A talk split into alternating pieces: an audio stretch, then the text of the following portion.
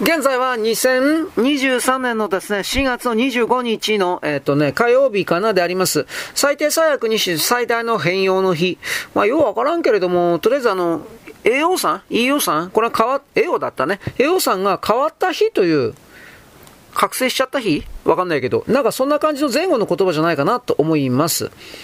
えー、自殺しても決して完全には宇宙から消えて死ぬことができるための苦痛だ。ですね。これまたあなたたちはとても理解すべきだ。世の中には2種類の恐怖と苦痛がある。死ぬ恐怖をするのが一つ、もう一つは生を恐怖するというものだ。生きるのが怖い、生きたくないのに生きなければならない。そして私が見たところ、現代において圧倒的に後者が増え始めている。よく見てみるといい。死ぬのを怖がるのと、一方では生きるのを怖がる人々がいる。彼らは例えば倒産したとか、恋愛に失敗したとか、修行に失敗したとか、私のように宇宙の現実の前に途方に暮れて生きる意志をなくしたかだ。つまり生きる意志などない。だが本当のその苦痛は死ねないことだ。こういった人々が溢れている。大抵の人々は生きていたいと言う。だが本当は内心生きていたくないとも思っている。そして全面的にもう生きていたくないと考えている人たちが最も悲惨だ。そして私に言われば彼らこそブッダへ、私へ、バグワンのように飛躍する可能性がある。彼らはもう死にたい。とっくに死ぬことを受け入れた。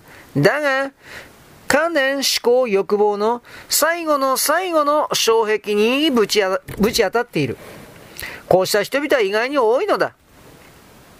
自殺願望をしょっちゅう持っている。彼らは自分を殺してくれる人がいたら、感謝さえするだろう。自分を終わらせてくれるものだから、自分を苦痛から解放してくれる。だが、そうはいくまい。自殺してもまた生まれる。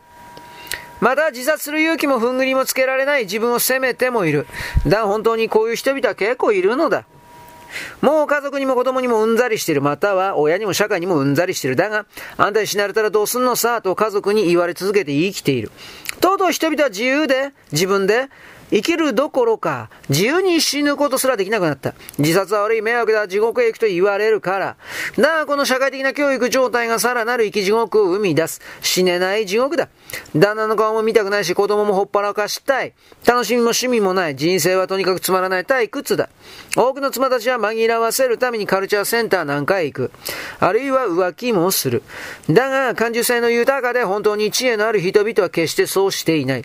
本当に知恵があったら、知性があったら、男であれ、女であれ、絶対にこの世界の矛盾に気がつく。だから絶望するにはとても才能と知恵が必要だと言える。本当に物事を直視して思考すれば絶望するはずだ。また本当の探求者は決して満足しない。だから彼らみんな同じところへ行く。とうとうダメになると八方塞がる。すべてが地獄になる。これが最後の手段となる。だからこそ私もそしてある種のエイリアンたちも、結託してあることを目論んでいる。世間が地球人がどう言おうが私たちは愛情深く生き地獄を制作する。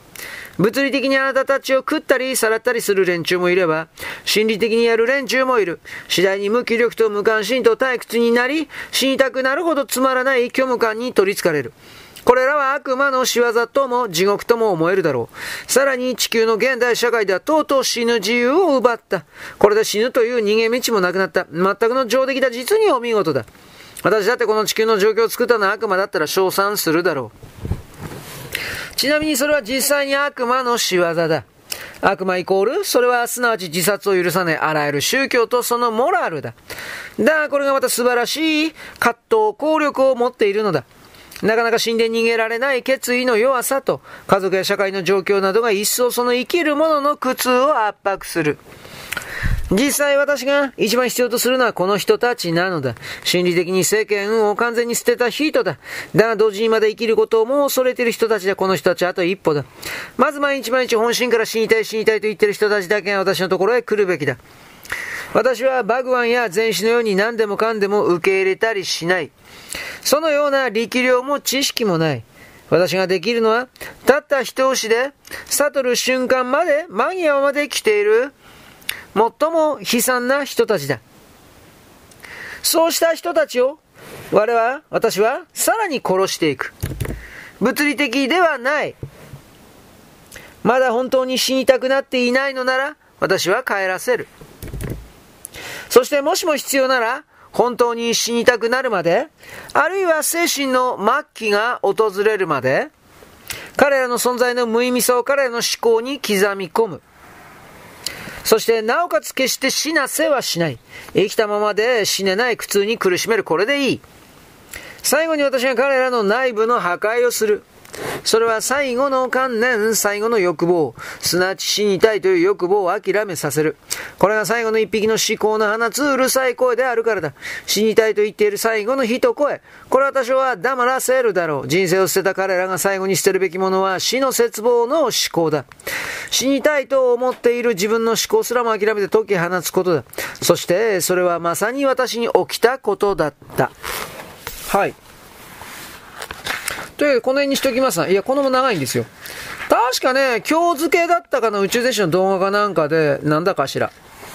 あのー、完全覚醒するたびにおいては、エネルギーを持ったままの状態で、絶望しないといけないみたいなこと言ってました。僕はこれどう考えればいいのか全く分かっておりませんが、情緒干渉的に言っても多分これは理解できないと決めております。それは、絶望と言われている状態がどのような精神的な波形なのか、つまりオシロスコープにですね、映される、波々の線というふうに決めてもいいんですが、どのような、あの、精神波形をしているのかは知りませんけれども、人間における絶望していると思えるその精神波形の型を維持しておらなければ、あのー、次の、次の宇宙？次の次元？次の位相？そこにおそらく移動できないんだろうなと思います。単純に。単なる条件なのだというふうに私は捉えます。私はバカなんで、あまりあの、情緒干渉的に物語作って、うんだ、あんだと、言葉作るような、うん、やり方はしません、私は。絶望と言われているものが、その人々にとってどのような状態かは、それ、個人差はあるだろうが、その絶望という波形が、精神状態の波形が、とにかく必要なのだろうと。うん。だけれどもエネルギーがなかったら移動できないから、絶望したままエネルギーを持ってるわけです。そんなことできるんかいな。ということは僕は今日なんとなく思いました。はい、よろしく、ごきげんよう。